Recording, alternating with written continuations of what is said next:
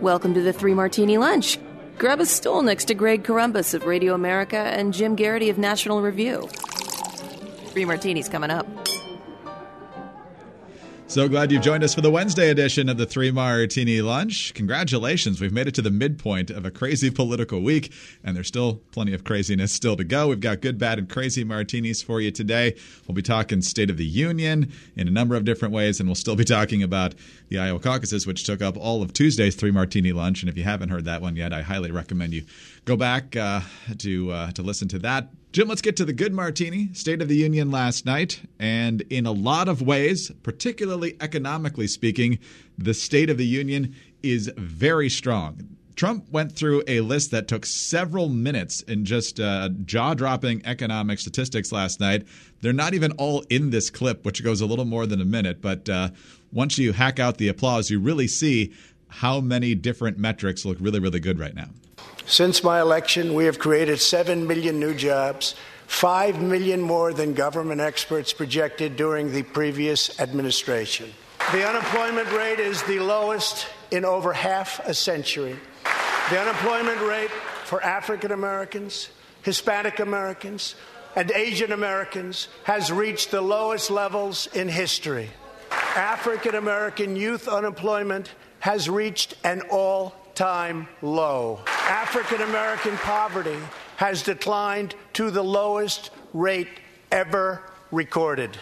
The unemployment rate for women reached the lowest level in almost 70 years, and last year women filled 72% of all new jobs added.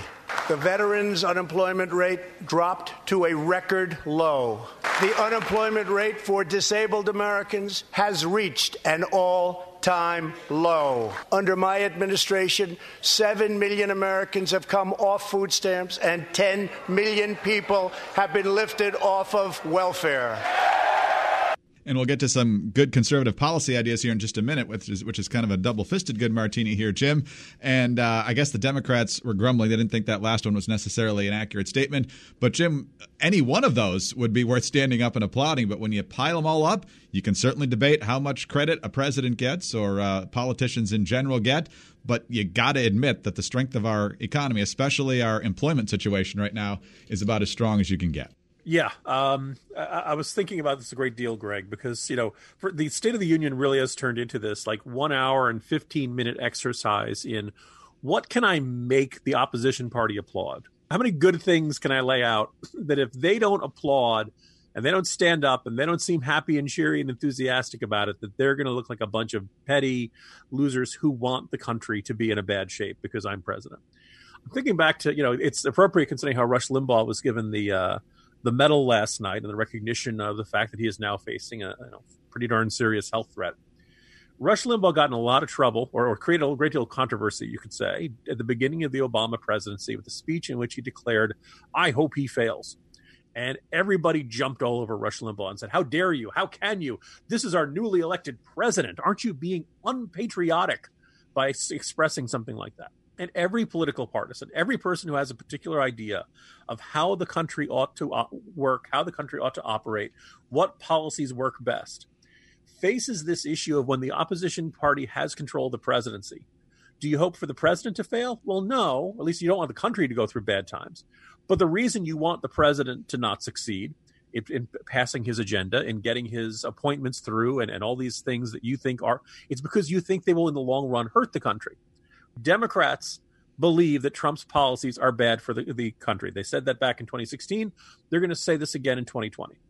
I think what would be very nice is if there'd be at least some recognition that remember this this was the guy who was supposed to tank the stock market. This was the guy who was supposed to wreck the economy. We were supposed to be in a deep recession by now. There was the uh, lefty commentator, writer, who said that he had sold off all of his stocks after the election in 2016 because he knew that Trump was going to tank the markets. I can only, I, you know, listeners, I don't know how your personal, like, first of all, I hope you have a 401k or an IRA or something like that. It's always a very good idea. I hope you're saving for retirement. If you're not, you probably should start. You know, maybe it's big, maybe it's small. You know, if you have one, you've had a really good bunch of years. I just got my statements for 2019. They were really good, right? Greg, I don't know about you. I might be able to retire someday. And for those of us in Generation X expecting Social Security to not be there, this is a really big deal, right? So there's reason to feel really good about this. Now, maybe this is Trump, maybe this is not Trump. Whatever you want to say, at minimum, Trump has not messed up what he inherited from Barack Obama. And I think it's safe to say that the conditions of the economy now are better than when he was sworn into office. Maybe not eons and, and you know, by an enormous measure, but when all of those economic indicators are at the lowest point recorded, you have to say something is going very right. And you have to say, at minimum, the president's policies have not messed it up. And I say this as somebody who's not a fan of all the president's policies on trade. But you know what? They haven't wrecked the economy. This is the strongest argument Trump has. And you can tell Democrats, like the, the general response has been to insist, no, it's not true. The entire, you know, response statement from the governor of Michigan was, no, the economy is a lot worse than the numbers indicate. It's bad. You just can't see it. Your bank account's lying to you. Your 401k is lying to you. Your investments are lying to you. That's that's on the economic front right now. One of the only arguments that they've got. So uh, when it came to policy, Jim, Trump talking about how this uh, newly created wealth is being used uh, to lift up folks who are in struggling situations. Uh, first of all, he talked about opportunity zones, something we haven't heard a lot about since the Jack Kemp era. Jobs and investments are pouring into 9,000 previously neglected neighborhoods thanks to Opportunity Zones, a plan spearheaded by Senator Tim Scott as part of our great Republican tax cuts. In other words, wealthy people and companies are pouring money into poor neighborhoods or areas that haven't seen investment in many decades, creating jobs, energy, and excitement. Oh, those darn rich people. All right, uh, Jim, let's talk about the other thing that he focused on, and that was school choice. He told the story of young Janiah Davis in Philadelphia and all the efforts her mom has made to get her into a good school, and Trump using that example to explain how he wants that opportunity for everyone. Building an inclusive society is making sure that every young American gets a great education and the opportunity to achieve the American dream. Yet, for too long, countless American children have been trapped in failing government schools. To rescue these students, 18 states have created school choice in the form of opportunity scholarships. The programs are so popular that tens of thousands of students remain on a waiting list. One of those students is Janiah Davis, a fourth grader from Philadelphia. Janiah's mom, Stephanie, is a single parent. She would do anything to give her daughter a better future. But last year, that future was put further out of reach when Pennsylvania's governor vetoed legislation to expand school choice to 50,000 children. But, Janiah, I have some good news for you because I am pleased to inform you that your long wait is over. I can proudly announce tonight that an opportunity scholarship has become available. It's going to you, and you will soon be heading to the school of your choice. Now I call on Congress to give one million American children the same opportunity Janiah has just received. Pass the Education Freedom Scholarships and Opportunities Act because no parent should be forced to send their child to a failing government school. Jim, that's a powerful issue. We saw it was a big factor in Ron DeSantis winning the Florida governor's race. And uh, you looked at the Democrats when he made that push. Uh, you would have thought that uh, they'd been offended in the worst way possible. They couldn't applaud because the teachers' unions won't let them. Yeah, we should point out, you know, for, from a conservative policy standpoint, last night's State of the Union address was really good. It is also worth noting that is probably like the fourth straight State of the Union address or joint address to Congress, because that's what they call it in a president's first year, that was really good. And usually within a day or two, the president of the United States comes out and goes off on some rant and, you know, gets, you know, oh, look at Mika Brzezinski's plastic surgery, you know, some sort of like crazy, you know, this Trump, good Trump will not last very long. That, you know, this, this is when Trump sticks to the script. He tends to focus more on policy. He tends to focus much less on what people are saying about him on cable television, right?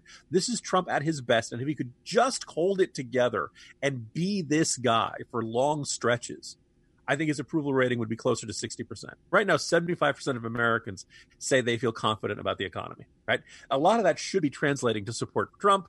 His job approval is still around the usual 50 50. This is, you know, like th- this is Trump at his best. And first of all, I think it says something that conservative policy ideas like school choice, right? Like enterprise zones actually, you know, like when people pay attention to them, we do quite well. People like them. People see the success stories. Um, I thought it was very interesting to see Kyrsten Sinema to stand up and applaud during the enterprise zone segment of the speech.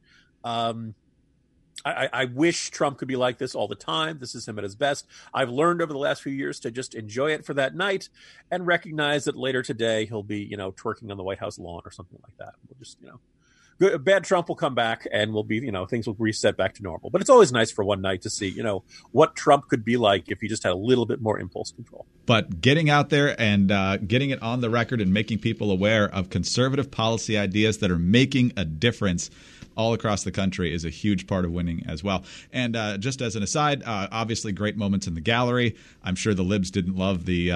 Uh, in the moment presentation of the Medal of Freedom to Rush Limbaugh. Conservatives, I'm sure, loved it. I certainly enjoyed it. Um, but the other folks that were honored, uh, the family that lost uh, the husband and father to the roadside bomb in Iraq and how Trump tied that into killing Soleimani. Obviously, the, the reunifying of the uh, soldier who had been in Afghanistan was a very moving moment. And also Charles McGee, the Tuskegee Airman, who I've had the opportunity uh, to interview at the veterans work that I do through the American Veterans Center. Uh, not only is his military record amazing, over 400 combat missions over three wars, but uh, his uh, character and just his uh, peace and lack of bitterness over how he was treated as a member of the Tuskegee Airmen and discrimination over the years, uh, seeing him get honored was a great moment as well. And uh, I thought those were used to great effectiveness. You know, Greg, I'm just going to observe that the man is 100 years old and he still looks like he could kick our butts. Um, you know, every president since Reagan has done this. I believe Reagan did this first with a guy who there had been a plane crash in the Potomac and he had jumped off and rescued someone who was drowning. Uh, you know, Reagan did it, Bush did it, Clinton did it, Bush did it, the other Bush, uh, Obama did it, and almost every president does this well. Trump did this. I don't know if the White House speechwriters, I don't know if it's the advanced, whoever's putting this together, the, the State of the Union presentation, does this really, really well. Um, I, I, think you know, and, and by the way, like for a president who has all kinds of personal controversies and, and says all kinds of, of controversial things, one of the ways you you change the mood in the room and you change the mood of the viewers at home is you don't talk about yourself. You talk about someone else, and you don't have to be a Republican or a Democrat to appreciate what extraordinary Americans can do. But what Trump did a very nice job is taking it and then tying it back to various proposals. Uh, the young man who the grand, the great grandson who wants to be an astronaut, talking about U.S. Space Force and putting a U.S. man on Mars, a man and a woman on the moon. By the way, Greg, did you notice they didn't? They didn't. The Democrats did not applaud that. That's right. No applause for for a man on the on Mars. Really? No applause for a woman on the moon. I, I, I think we've now come to the point where if Trump said puppies are terrific, the, the, Democrats would sit on their hands because they've just decided, well, I don't trust him on puppies. Sure, he says puppies are terrific, but I think I think he's actually eating the puppies. You know, it's just baffling. Um, it's absolutely fascinating to see just how polarized the country has come, become and how much the polarized the chamber has become. And maybe that's a good transition to our second martini. Well, there there were a couple moments last night that got a lot of people's attention that uh, were not specifically connected to the content of the speech. Uh, when the president came to the podium, he shook Vice President Pence's hand, gave him his copy of the speech, gave Nancy Pelosi her copy of the speech, uh, did not shake hands with Nancy Pelosi. It was hard to tell from the different camera angles if he saw the hand, but uh, she definitely extended it, and so I don't know if that uh, accelerated things. But then throughout the speech, uh, Nancy Pelosi was clearly not happy that she had to be introducing the president. She didn't give the usual flourishes when she introduced him. It's usually, uh, I have the high privilege and the distinct honor of introducing to you the President of the United States. Instead, it's just members of Congress, the President of the United States. But then at the very end, uh, she takes a few pages of the speech, rips them in half, then takes the other half of the speech and rips them in half. You could say she has to get to the gym so she could at least tear the whole thing at once. But uh, Jim, uh, in the end, she was uh, out in either Statuary Hall or the Rotunda there, and she was asked why she did it. Why did you rip the speech up, Madam Speaker? Why did it was the courteous thing to do. It was the courteous thing to do considering the alternatives, Jim. So uh, it's been a bad week for Nancy Pelosi. Uh, her impeachment uh, desire is going down in flames today in the Senate, and uh, she had to sit there while Trump gave the whole litany of uh, economic success and many other issues as well. Uh, and in the end, I guess that was her visual way, other than wearing white again, uh, that she decided to get back at the president. It was not going over well on C SPAN when I was watching and listening last night. Uh, I don't know if that's because only Trump fans were watching the State of the Union last night, but uh, overall, that was not well received by the people reacting that I saw. Yeah, it is worth noting. If at some point today, you're probably going to see the instant reaction polls, and you know I remember seeing similar numbers during the uh, Obama presidency. If you don't like the president, you don't sit and watch his State of the Union. Generally, uh, you basically look around and see if there's sports on or something else going on in the world, uh, or you're you know going through Netflix or something like that. It, one, it'll be interesting to see how many people are still interested in seeing what the president has to say in the fourth year of his presidency. Um, I think it's safe to say that most people know exactly what they think of Trump at this point, and they may not be all that interested. So, in this sense, a, a what I thought was a pretty darn good uh, State of the Union speech may not be much of a, a you know political game changer or have a, a, you know real lasting or significant effect. Um, that having you know, and then as for Pelosi, I think this explains the contra you know like this really illuminates the contradictions we see in the Democratic Party during the impeachment process, Nancy Pelosi said Donald Trump is a national security threat.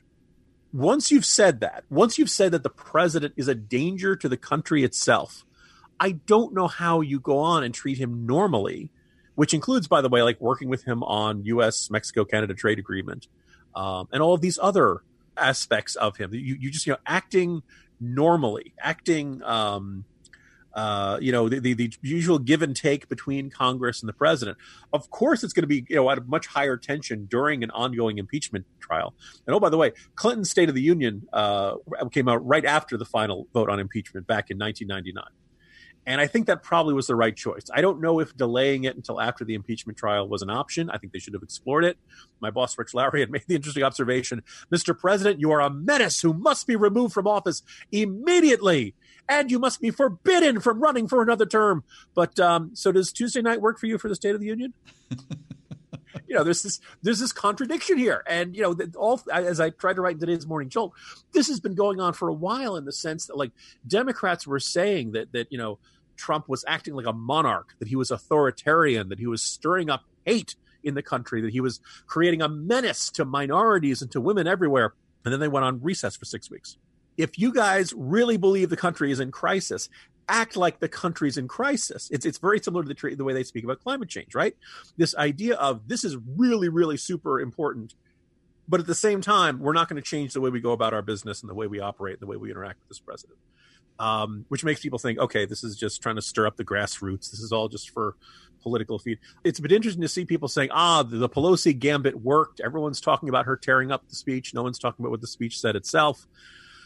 I'd really love to see the cost benefit analysis on this because I don't know. I mean, I'm sure, of course, the Democratic progressive grassroots love it. Of course, everybody who um, opposes the president, you know, is is you know saying yes, slay queen, and, and all that stuff. You know, I, I went back the, the percentage of Americans who want to vote to remove. Uh, 538 does a really nice job of putting together all the all the polls and keeping an average, and you know, it's been at about 48 percent pretty consistently throughout this entire process. Greg, I had to go back and I checked. 48.2% of the American electorate voted for Hillary Clinton four years ago. The people who don't like uh, Trump have decided he should be impeached. The people who like Trump oppose removal. That's that's where things are. I, I think we've reached a point. It, it was kind of fascinating. My only observation of this last night was there was a time when people thought John Boehner and Donald uh, and Barack Obama hated each other. I don't think they did. I mean, they, they opposed each other. They vehemently disagreed about the right direction for the country, the policies, but I don't think they actually hated each other. I think there was some sort of mutual respect or mutual appreciation of the other side's of the other man's duties and things like that. And I think that if you look at the contrast, Trump and Pelosi genuinely hate each other. They genuinely loathe each other and think that the other is genuinely harmful for the country. And um, I, I, you know, it's very tough to see how much is going to be able to get done in this country with this kind of an attitude between these two leaders.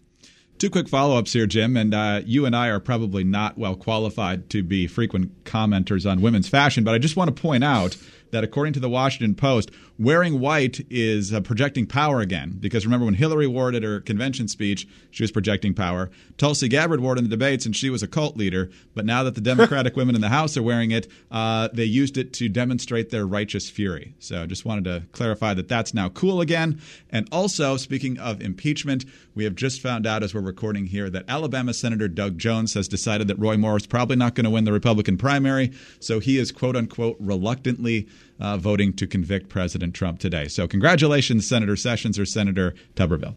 I was about to say, you know, what a beautiful retirement announcement.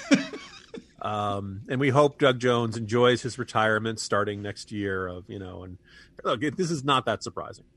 I think it's safe to say that Doug Jones was was always going to be a bit of a long shot for reelection. Uh, Alabama is indeed a very conservative state, a very Republican leaning state.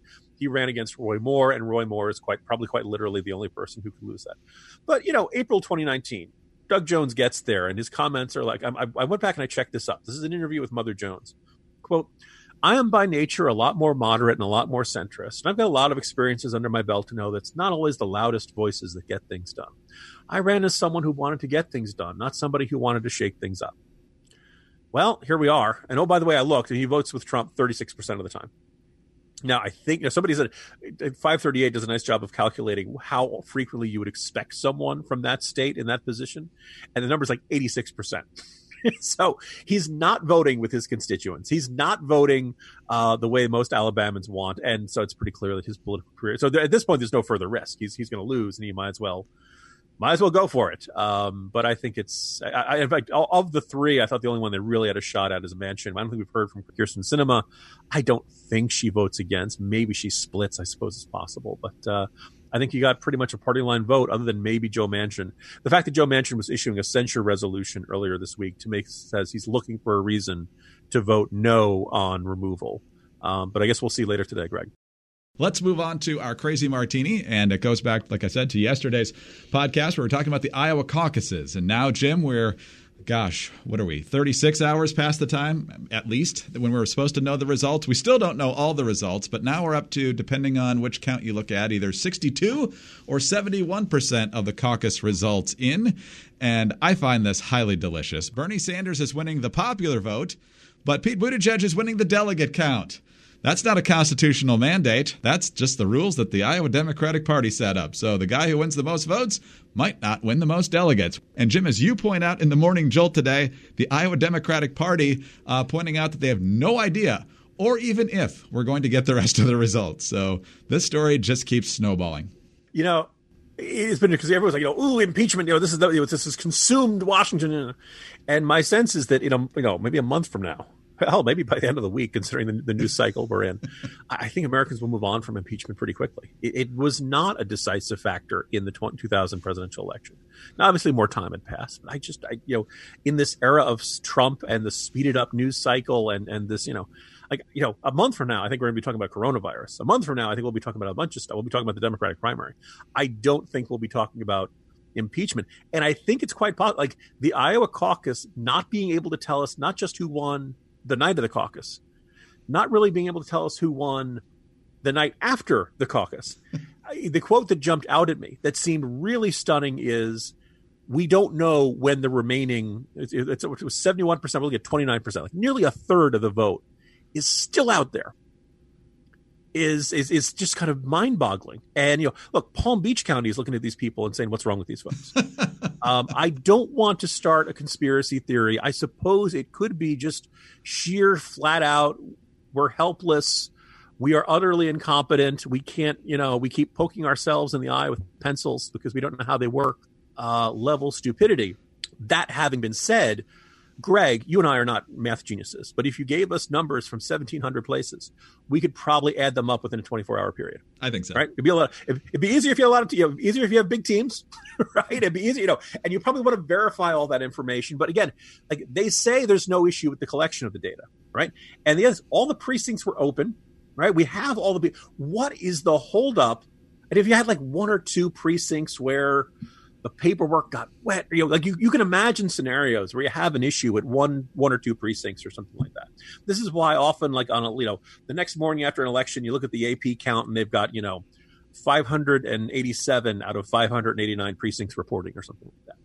But a third, two days later, like, like, there's a re, like particularly coming after the 2016 election, the you know number of Bernie Sanders supporters who believe something you know something. Uh, uh, that he was cheated out of the nomination, right? That it was rigged. By the way, go back and check the vote totals for for all the states. All the Hillary Clinton won by several million votes, right? You know, Bernie Sanders gave a great campaign, completely blew away the expectations, was in it until the you know almost until the very end, but Hillary Clinton won.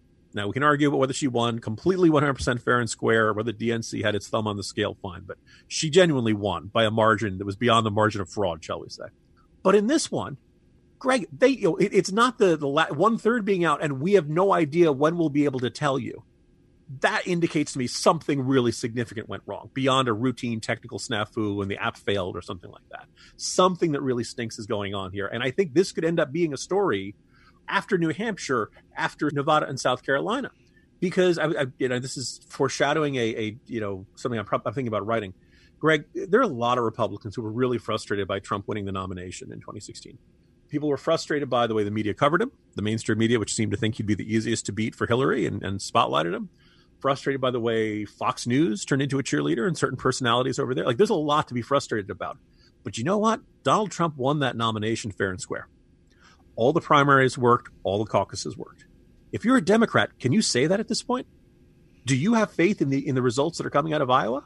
At this point, I don't think you do. And I think that's a huge story particularly for a party that's been spending the last three years beating the drums about ensuring the integrity of our elections and election security and all that.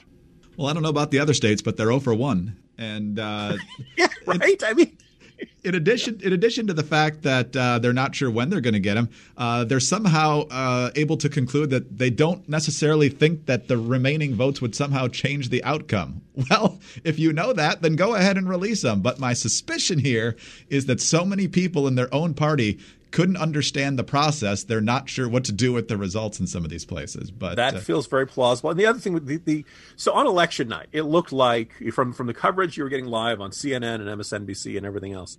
Um, that that Biden was having a really really bad night and that Biden was having a really good night and people said well wait a second it's mostly big cities and college towns where the CNN and MSNBC and all these folks are covering live these smaller towns the rural areas they they don't have camera crews out there that's probably better for Biden those folks. So it's possible if if it's if it's a matter of distance, if it's a matter of location, and those remaining 29% of precincts are more rural areas, then conceivably this is going we're going to see an improvement in Biden's numbers. But maybe not. But if it is, man, oh man, if it does come out, if they come out with eventually like a week from now, or maybe a couple of days, help, maybe today, it'd be great to see if it, you know, the sooner the stuff comes out, the better. If it comes out and it's a Biden surge, how many people are going to look at that and say, ah, the establishment rejiggered the vote totals to make sure Biden won mm-hmm. or that Biden did better. They, they're acting as if they want conspiracy theories to take root and uh, good political instincts there on Biden's part to just be out there saying, "I don't think they should release the results at all. we'll just move right on." So, well, I mean, like, there there is a certain school of thought that would say, like, like my attitude had been, all right, if you if you have to do it, you know, again, we're used to having partial election results on an election night, and there's certain we, we've had plenty of races where we don't find out till the next morning. It's really close. It comes down to 1%. Yeah, yeah, we're used to that. A lot of us lived through Florida 2000. Okay. we know close races happen. When you release nothing the first night and then about two thirds the next day, you know, no one really knows. Is that remaining third, you know, the same as the rest? Is it significantly different? Nobody knows anything. It is the, the Iowa caucuses should not be a black box, particularly for a party that spends so much time emphasizing we need to restore faith in our elections the story just gets more amazing by the day. I love the fact that the popular vote winner might not win after all their harping and carping about the uh, the electoral college. Just the hypocrisy run amok. Jim, it's been a fun week. It's been an exhausting week, but it's been really interesting in a number of different ways. We'll see if your prediction of Trump twerking comes true this afternoon. Um, hopefully. hopefully we don't actually get that imagery. But in the end, uh, we'll certainly have a full plate to talk about tomorrow. So we'll see you then. See you tomorrow, Greg. Jim Geraghty, National Review. I'm Greg Corombos, Radio America. Thank you very much for being with us today. Please subscribe to the podcast, leave us a kind review, and be sure to join us again on Thursday for the Three Martini Lunch.